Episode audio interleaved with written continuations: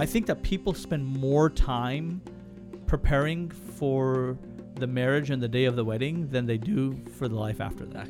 Actual, the actual marriage, the, actual the marriage. life, the life that we absolutely. And through the prophetic traditions, we are reminded that marriages and nikahs were simple. Mm-hmm. There was no, there wasn't extravagance. The amount of extravagance that we see in weddings today, there was no extravagance. In fact, the norm was to not be extravagant. The Prophet ﷺ says, "Inna a'dhaman nikahi barakatan aysaruha ma'unatan," that the nikah with the most barakah and blessing is the one in which the least amount of money is spent.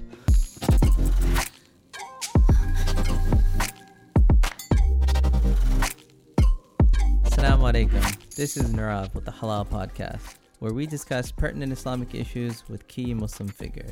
This episode is brought to you by Halal Weddings dot com. Halal Weddings provides a streamlined service to book an imam to perform your nikah or to speak at your wedding. They also offer customized wedding planning services, venue bookings, and more. Visit them at w w w dot halal weddings dot com.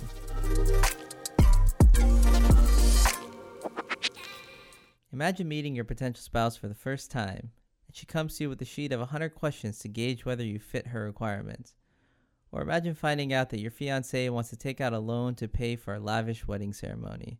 Well, this isn't so far-fetched. In this episode, we sit with Imam Tahir to talk about a series of issues, including the importance of premarital counseling, the rampant extravagance in Muslim weddings, and issues pertaining to the mahar, or marriage dower, that is paid to the bride. Bismillah.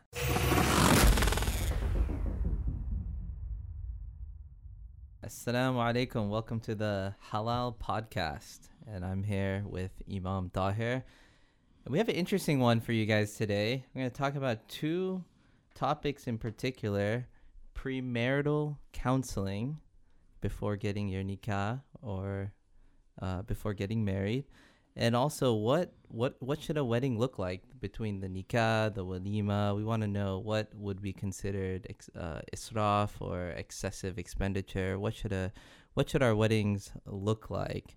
Uh, and what, what can we take from our tradition in order to answer these questions? So, assalamu alaikum, Imam Tahir. Wa alaikum assalam wa rahmatullahi wa barakatuh. How are you doing? Alhamdulillah. Alhamdulillah. You know, you know, one thing that I'm thinking of that kind of, you know, made me think about this topic in particular, actually, is that one of my teachers, he mentioned that, this was probably a couple decades ago when he got married, uh, but when he went to get married, his wife actually came to him with a list, literally a list of, I think he said over one hundred questions. Yes, I know who you're talking about. And And he said he, he, he was kind of surprised, but yeah. he said it it was uh you know, he really appreciated going through that process, and and that it, it's just it's a, a sort of premarital counsel, counseling yeah. in a way. Yeah. So um, tell me about the importance so of this. It's you know, um, we we briefly touched on this in uh, one of the episodes before this, where we are. Um, it, marriage maybe was easier in the past because it was of the diff- same culture. So yeah. the expectations, societal expectations, mm-hmm. cultural expectations, religious expectations were very, very similar. Mm-hmm. And um, of course, there's still, you know, I'm sure they there's still a lot to learn about each other. But we're learning uh, far more now than ever before that people, different people have very different expectations. People define or understand marriage very, very differently. Mm-hmm. And, you know, what what expectations do people have once uh, people get married? How are you going to interact with each other? How are you going to interact with each other's friends? Who's going to do the laundry? Mm-hmm. Um, you know, how are you going to, wh- what are you going to do with the salary that both of you make? Is there going to be a joint bank account? Is there going to be separate bank accounts? If there's separate bank accounts, how are you going to spend? Uh, these are very real, real life questions mm-hmm. that people have uh, before they get married. And Uh, many times, a lot of people have not talked about these things. Mm-hmm. They haven't uh, talked to each other, let alone with anyone else, but they haven't talked to each other about, you know, who's going to be doing uh, these things. So once you have decided or thought, uh, figured out that there is someone that you uh, desire to get married to, or, or you're contemplating uh, for marriage, um, there's there's a few things that you can do. Um, probably one of the easier ones is that anyone can go online, and Imam Majid uh, from the Adams Center mm-hmm. uh, in um, Virginia um, or Maryland. It's, it's all the same for me. But um, you know, he he has he has compiled a list of a hundred questions. Oh wow! That you can ask each other. That's a really really good start, right? A hundred questions that you can go and ask each other and say, you know. Um, you know, what what type of relationship do you want your spouse to have with your friends? What do you what do you like to do in your uh, free time? Um, you know, do you read? What do you read? Um, you know, simple. You know, who are your friends? Uh, what are your what do your friends like to do? You mm-hmm. know, really simple questions, but really a way of getting to know that individual and also figuring out if there is. You know, you may come across an answer or answers that, you know, that you may not be comfortable with. And that could be a complete deciding factor and say, you know what, maybe I thought this was the person for me, but, mm-hmm. you know, you know, this person and I have a two different set of sets of values and maybe we're not going to be compatible with each mm-hmm. other. Or, oh, my God, this is perfect. You know, we're we're we have we're on the same bandwidth here. So I think to begin with going through those questions um, and it also will help. Uh, expose um, yourself um, and things about you that you know may not necessarily you may not think about maybe or you may not even want to share at times. You know there have been um, occasions where people will find out certain things about their spouses after their marriages. Now, of course, there's really no way you can control that. A person can lie, and Allah forbid someone would do that. Mm-hmm. But you know you would you would ask certain questions like you know do you are you do you have any diseases? Are there any diseases? You know, these these are questions that someone may want to ask. And, you know, a person has the right to know uh, certain things. Should is a per, on that note, is a person obligated to mention that to a spouse if they, in terms of like, like there's certain things, questions are going to come up. Maybe yeah. they won't so, come up. Maybe so, the question won't so, come up. So again, if if you if you are if you have a certain disease, it would be nice. You mean, you know you're this person is getting married to yeah. you. They're going to yeah. be. It would be good for them to know. Mm. But on that same note, you know, uh, if, if there have been any, if there's anything wrong or any sins that have yeah. been committed in the past, there's no reason to talk about that. Mm-hmm. What's done is done, right? Mm-hmm. There's no. There's no reason to, but perhaps like a health condition, a health condition that like you may that have, that could yeah, affect. yeah, yeah, absolutely. Yeah. Um, to talk about uh, those things. So, so that list of hundred questions would yeah. make it, you know, help you kind of get get to know each other, um, and and you know, for help you decide uh, how you want to tackle certain issues um, in your relationship. I mean, you know. And then um, doing premarital counseling. Mm-hmm. Um, it would be nice if this was a professional counselor. Now, because we happen to be Muslims and because many of us, you know, have certain cultural, um, you know, just the way we live, you know, Eastern or just, it would be nice if this person happened to understand the person, the, the you know, the, the one who's helping you doing the premarital counseling uh, would understand your faith and your culture. It would it would be uh, far more productive. And better, um, but definitely looking into getting um, premarital uh, counseling, helping someone help you um, get over your issues, helping someone help you figure out whether you're how how big or small your issues happen to be, uh, helping someone help you guys, um, you know, figure out what the first week or what the first month of marriage is going to mm-hmm. look like. So when when young men and women come my way. You know, one of the really simple, basic questions I'll ask them is, okay, honeymoon is over. You guys have moved into your apartment. Who's doing the laundry? Mm. Um, you know, who's doing the cooking?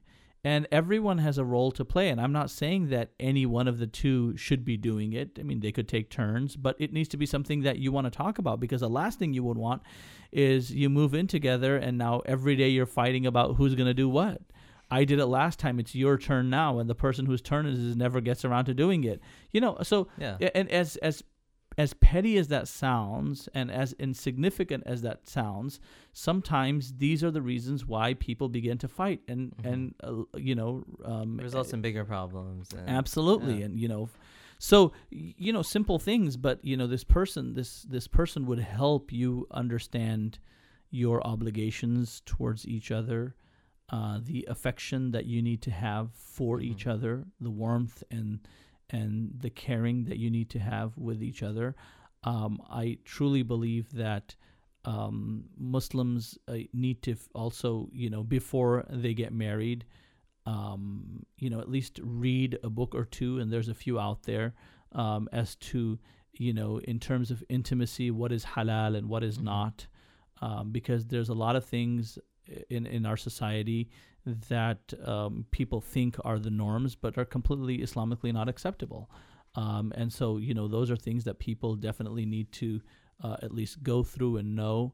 Um, and so helping yourself become a better person. In fact, I personally am of the opinion that people should even go through the fiqh of divorce uh, before they get married, um, uh, because a lot of times people have no idea what they're saying and what they're doing, and later on, well, you know, this is a very common thing. People will um, utter or the word talaq or give talaq or talk about divorce, not even knowing what they're actually doing. Mm-hmm. Uh, and then they'll come to you and say, I really didn't mean it, or that's not what I intended, or that's not what I, that I didn't, I didn't know that, or I didn't think that would happen.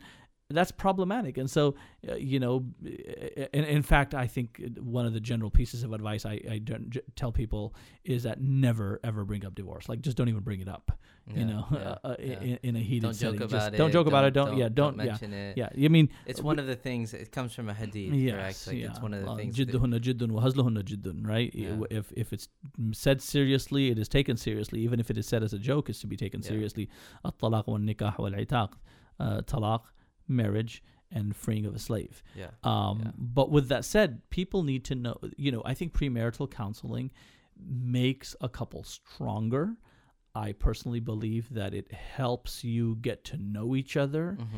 It also helps you when you, you know, if you're up against a roadblock, um, it also helps you, you know, get over those roadblocks. So premarital counseling is, is I think, crucial mm. uh, how, for young men and women. How how important is it, and someone had recommended this, I, I heard this recommendation one time, but how important is it to have deal breakers, so to speak, pri- and, and have that in one's mind prior to, and like really solidify in their mind prior to like engaging in this process, and then so the only th- to know that they don't yeah. end up agreeing to something that... originally they didn't want to agree to, but then maybe mm. because they got excited or something, it's like, oh, okay, that's not a problem. That's not a problem. I to, don't know. What do you? To, what are your to thoughts? each to each their own. Okay, but anything that breaks the rules of Sharia is a deal breaker. Of course, anything yeah. that doesn't, in the end of the day, that's sort of your personal choice. Okay. Now, sometimes you may end up making a major sacrifice. Um, because what the other person is bringing to the table in another area happens to be just so profound mm-hmm. that you're willing to make that sacrifice and you're willing to make it work, or maybe not. Mm-hmm. Uh, but that's just now, you know, a deal breaker would be someone say, you know what, I, I consume alcohol. I mean, that's good. That's, you know, yeah, or, yeah, or yeah. I, I'm not one who prays regularly. Mm-hmm. The, you know, those, those are, those are deal breakers in my opinion. Um, unless otherwise the person says, you know what, I'm willing to stop certain bad habits that I have and wanting to become a better person. Um, but unfortunately, you know, sometimes if, if people have bad habits, unless and otherwise people get professional help, mm-hmm. it's very difficult to overcome bad yeah. habits simply by saying so. Um, you know, you need, you do need help in order to come over your, you know, o- overcome some of the addiction, some addictions that people may have.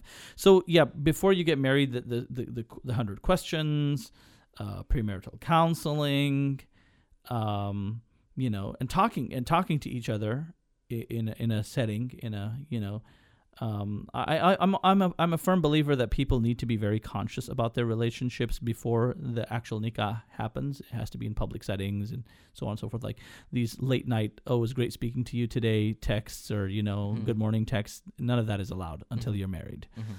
Uh, so so with that said, um, you know, uh, I think that's crucial now. Uh, if if we may move on uh, really quickly, I just I just want to talk about, you know, the actual marriage. Yes. I think that people spend more time preparing for the marriage and the day of the wedding than they do for the life after that. Actual, the, the actual marriage, the, actual the marriage. life, the life that we absolutely. And w- through the prophetic traditions, we are reminded that marriages and nikahs were simple. Mm-hmm. There was no, there wasn't extravagance. The amount of extravagance that we see in weddings today, there was no extravagance. In fact, the norm was to not be extravagant. The Prophet ﷺ says, "Inna a'zaman nikahi barakatan aysaruha ma'unatan," that the nikah with the most barakah and blessing is the one in which the least amount of money is spent. Wow. Um, in my career, I've done a lot of weddings, a lot of nikahs, and I've done some very large ones. I've done some very small ones. I, I personally believe that Um, doing a small yet very elegant wedding is very possible, mm-hmm. contrary to what people believe. Mm-hmm. Uh, and all that money that people um, spend on weddings can be uh, spent far more beautifully. You mm-hmm. know, you could help your children pay off a student loan. Mm-hmm. You could help your children put a down payment on a house. Um, you could help them go for Hajj. Uh, there's a lot of things. There's mm-hmm. a and, and I'm not saying parents are spending money. You know, you could this could be your money and not your parents' money. You could be wealthy by the time you get married and you want to throw a fancy wedding. Mm-hmm. There's still a lot of better things to do than um, throw a fancy wedding. But, you know, in the culture of the Indian subcontinent, we have this um, we have this thing called mehendi.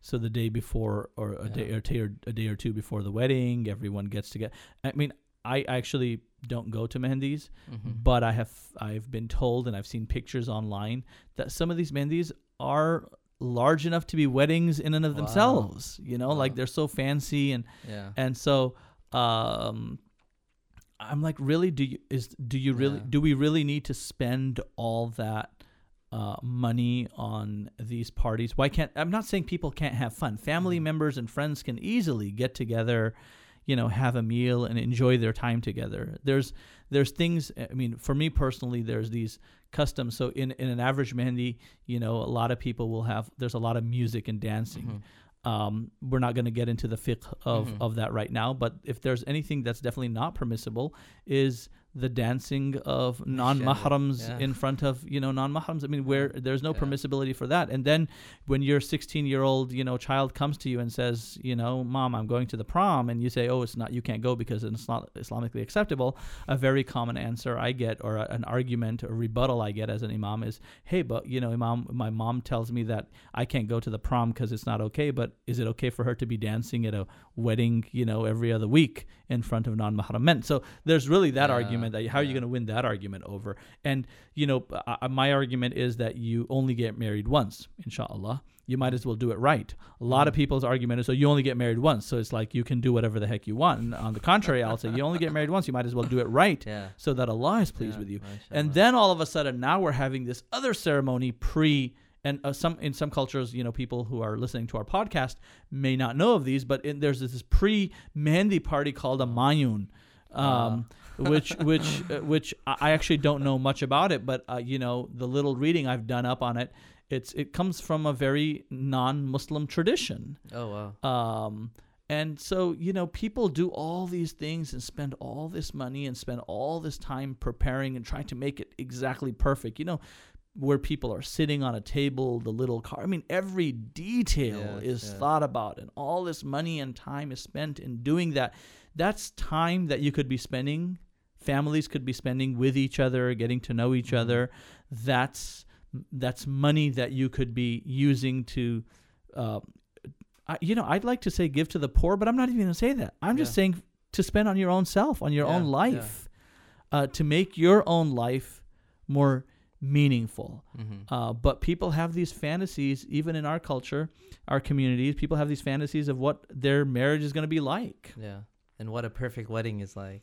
And and, we, and, and it sets them back yeah. five and six figures. And in yeah. some cases, people are, you know, I've come across community members who in their fifties and sixties are losing their jobs, have been living in the same house for so many years, and they're worried about losing their home. And I'm like, you've been in this home for so many years.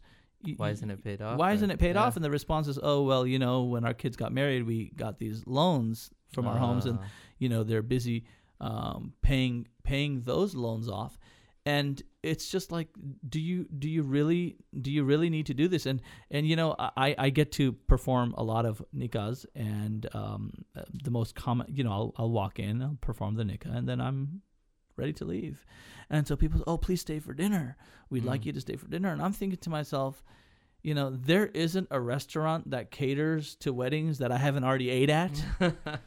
uh, and so no matter how good the food you're serving may be, I've probably already had it and I'm not too crazy for it. uh, in addition to the fact that, you know, I'd rather get home or I have other stuff to do. Um, but really, like, how grand can you make your wedding? How, mm-hmm. you know, how much more? And, And honestly, you know, um, this is, again, one of those Imam Tahir arguments. I tell, you know, if if if you called me up three months later and asked me, you know, what I ate at your wedding, I probably won't even remember. Yep. I probably won't even remember a week later what I had at your wedding, you yeah. know. And so, sure, you know, there'll be a lot of excitement. There'll be a lot of great pictures, mm-hmm. be a lot of great videos that'll come out of this. But in the end, um, you know, what's the point of a wedding in which we may be disobeying Allah, mm-hmm. in which there's extravagance, which is incorrect to begin with, uh, in which prayers are being omitted? Mm-hmm. Uh, what barakah will that bring to your wedding? Mm-hmm. Um, and when I say wedding, I'm talking about that foundation lasting mm-hmm. a half a century. Mm-hmm. I'm talking about that foundation lasting through your grandchildren. Mm-hmm. Like, if you do things right, you know, um, and this is a very interesting one. Uh, a young lady who our family was very close to, she got married recently, and, um, you know, she said that uh, weddings are so hard for Muslim girls. And I, I, she was specifically referring to something, and I'm like, I never thought of it. That, you know, she goes, it's so hard to pray. We have all this makeup on, mm. and it's time for prayer. So how do we... You know, and, and it's it's a very, I, I'm like, I never, I, you know, yeah, as yeah. as a man, uh, you know, I, I just never thought. And that's a real challenge. And despite that, there's so many, you know, sisters on the day of their weddings will go out of their way and, you know, and, and pray, which is what they're supposed yeah, to do. Yeah. Uh, but then there's sort of this ideal of what the bride should look like, mm-hmm. all decked out. And, mm-hmm. you know, and people are making all these excuses as to, you know, um, you know, it's okay, it's the day of your mm-hmm. wedding. And really, I mean, in fact, if anything, one of the traditions that ulama teaches is that when you uh, walk into the room for the first time, you know, uh, praying salah, making dua, there's specific duas, you know, and there's saying bismillah and so on and so forth. In other words, doing, setting that foundation, the spiritual foundation, right, mm-hmm. so that your life is good. Right. Man amila sa- Allah says in the Quran, Man amila salihan min dhakarin aw untha falanuhyiyannahu hayatan tayyibah. Whichever male or female does good deeds, we will give them a good, a whole, tayyibah means a wholesome life. In other words, you will continue to have means of rizq. You will not have financial difficulty. You will have, uh, Allah will bless you with children. Allah will bless you with healthy children. Allah will bless you with pious children. You know, all of these things that The, the amazing things that manifest, you know, your children will be will be bright. They'll be able to get through school. They'll be able to get through college. They'll be able to get married to their spouses. You know, all of that goodness that a person sees in their families manifests, is a manifestation of, mm-hmm. you know, the good deeds that we do at the time when they're supposed to be done. Mm-hmm. And so, yeah, if anything, there's just a complete... especially in certain families and communities, there's a complete wastage mm-hmm. of money. And then, mashallah, not to say that that's the norm, uh, although it, it, it slowly is becoming the norm and yeah. people are going into debt because of this, there are many, many families out there that have the ability and the potential to throw large parties, yet they don't. They keep mm-hmm. their wedding simple. And I'm not saying you can't feed a lot of people. Mm-hmm. You can feed the whole world if you yeah. want. um, feeding is, that's not the issue. It's the... It's the venue and the mm-hmm. prep. It's all that money that's being spent, you know? Yeah, yeah. Um, you were just mentioning mm-hmm. that um, the wedding, we were just talking about one of the weddings that you performed happens to be uh, my sister-in-law. Yes, absolutely. It was, it was such a, I, to this day, I talked to my wife about it. It was such an incredible wedding. It was beautiful. They... It was flew, very elegant. They, they flew you down to Manhattan Beach. Yes, that's right. Beautiful home. Mm-hmm. And, oh, gorgeous and, home. And, and and it was just fa- it was literally just immediate mm-hmm. family. Mm-hmm. I want to say no more than twenty, yeah. twenty-five and some, people, and maybe a few close friends. Some close friends. Yeah, yeah. And it was a very ele- It was a very very elegant yeah, wedding. Yeah. I mean, it was you know, beautiful. The setup that they the had. The setup they had, the way the children were dressed, mm-hmm. the food that was laid out on the table. But you know, it was it was everyone remained it was all within the means. Yeah. Uh, and not to say that the family couldn't afford more, because yeah, I'm yeah. sure, you know, they could afford a lot more than what they did. Um, but, um, you know, it was, it was, it was very elegant. It was within their means. There was no reason for unnecessary mm-hmm. expenses to go out of the way. Um, weddings can happen. Simple mm-hmm. weddings, simple weddings are possible. Mm-hmm. I believe that simple weddings need to become the norm. I, be, I, need, I believe that the nikah inside the masjid needs to become the norm. Mm. And I'm not saying just is inside... Is that a sunnah? It is the sunnah. Okay. I, I also... You know, by the way, on this note of inviting everyone, you know, mm. the Prophet ﷺ was not was not present at the wedding of many of his companions in the city of Medina while he was wow. in Medina. Like, there were Sahaba who would come to him and say, Ya Rasulullah, I got married. Wow. And the Prophet would inquire and said, did you throw a walima or not? And the the walima would be, Awlim walau bishatin. Do a walima.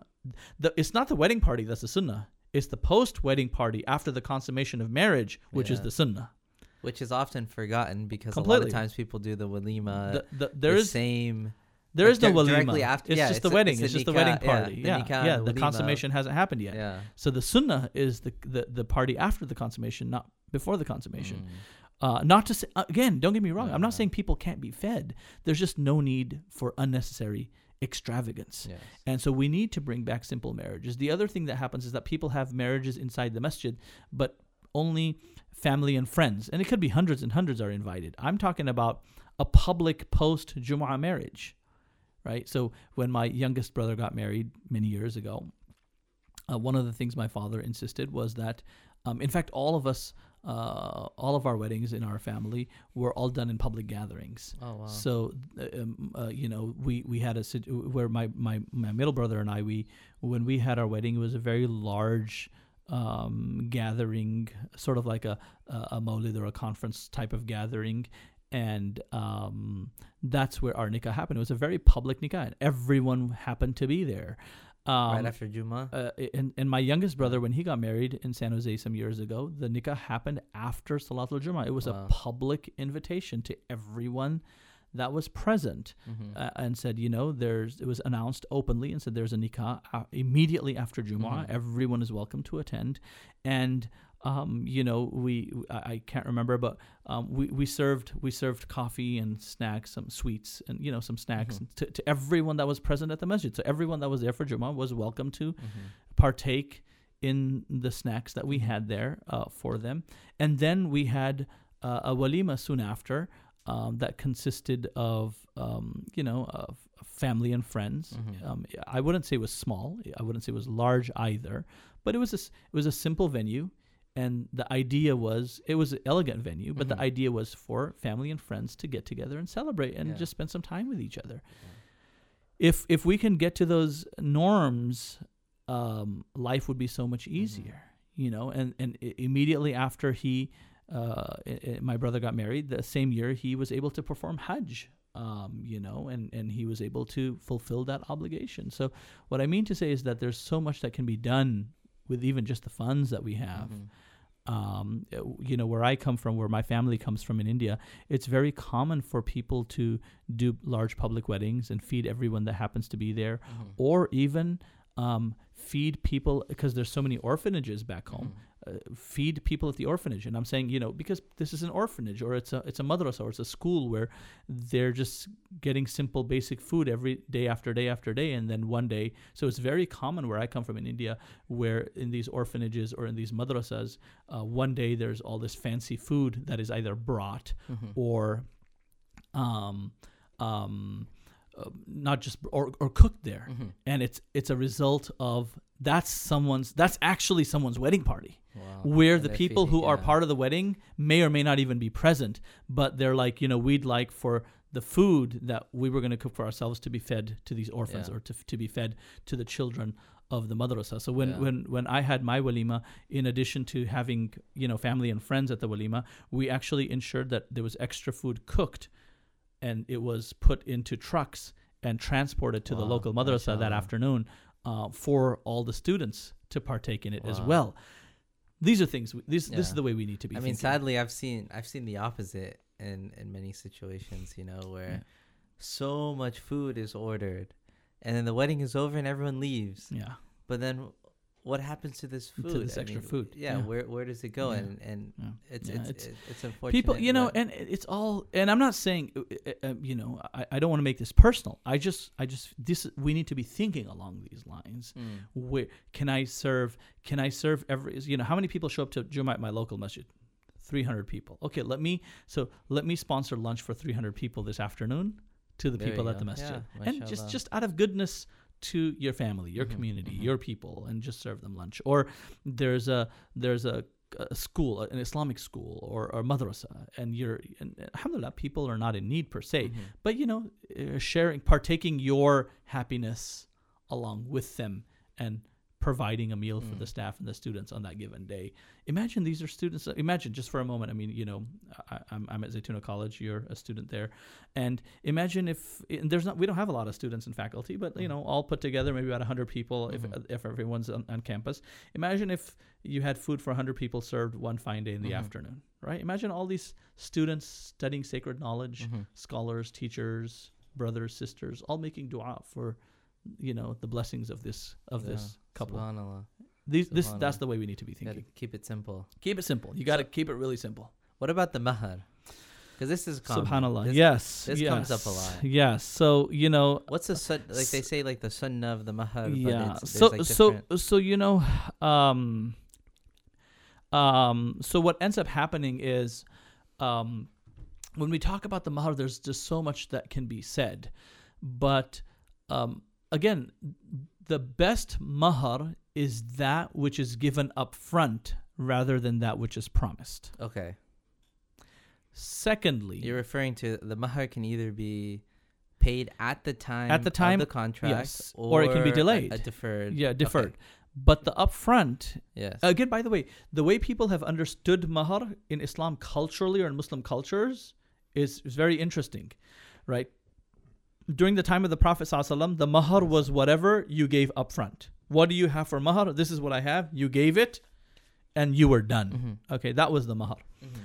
Then in, in, in today's day and age, over the years, in, in certain cultures, the way the mahar is understood is that a small amount is given up front, but then a very large amount is promised in case of a divorce. Yeah, I've seen this. Um, and there's, you know, that's w- that's the way certain cultures have understood it, but not necessarily practiced during the time of the Nabi alayhi salatu wasalam. Um, and then you find in certain cultures where people promise a mahar, but it's never given. Mm. Okay? Uh, like, okay, this is going to be our mahar, but it's never talked of or thought about ever again. Right? Uh, the best mahar is that which is given up front. Okay. No matter how big or small. The mahar was not necessarily announced publicly. In some cultures, mm. people make large promises with no intention to give ever, just so that it can be announced, and so people can say, oh my God, the mahar was one hundred thousand dollars. Wow. I've had people actually tell me, can you announce the mahar publicly? And I'll say, no, I ain't announcing no mahar publicly. I've had I've had more than that ever, people who will say, oh, please don't announce the mahar publicly. And I'm like, I never announce the mahar publicly. Yeah. I just usually say the agreed upon amount. Um, so the mahar is is the haq of the bride, is the haq of the wife. It can be a promise, and she can demand it during the course of her marriage at any time, right? Mm. She, that's her haq, and and if anything, the best to do, to, the best is to ensure that her mahar is actually given um, to her, um, you know, at the time of the marriage or and prior to the marriage. And it's, it's for hers, her. That's hers. It's, it's she can do whatever she wants. Yeah. Absolutely. Okay. Um, and then, and then we, I've come across situations where, yeah, so that's one. Another situation I've seen that where people actually agree, they, they discuss the mahar at the time of the wedding. Hmm. That's completely unheard of. You know what I'm hmm. saying? Like when the kitab is actually happening and then the mahar portion comes up, they'll be like, oh, how much is the mahar going to be? No, it's this much. It's gonna, that's that's almost like you're sort of buying and selling or negotiating. Yeah, I, I find that to be very disrespectful. And so people need to, you know, uh, agree on it, make sure make sure that it's easy. I've come across many, many situations where people's marriages are at the verge of falling apart because they can't agree on the amount of the mahar. Wow. Like, no, it has to be an X amount of dollars. Uh, which, by the way, is the bride's haq, no yeah, doubt yeah, about yeah. that. um, and that is her that is her haqq. But it's usually the parents. It's not even the bride and the groom. The bride and the groom is, can we just get married, please? Yeah. You know, can you just let us get married? Because at the end of the day, what's what's mine is hers, and what's hers mine. You know, because we're, I mean, we're we're making a pact to be with each other for the rest of our life. You guys yeah. are not letting this happen for, you know, a zero, really, yeah, at yeah. times, or maybe two. But that's pretty much the only reason why you're causing such a difficulty in this. And so ensuring that, making that process um, as simple as possible. Uh, I, I want to mention two things. Uh, one is that, you know, a lot of times people ask and say, what is the average mahar?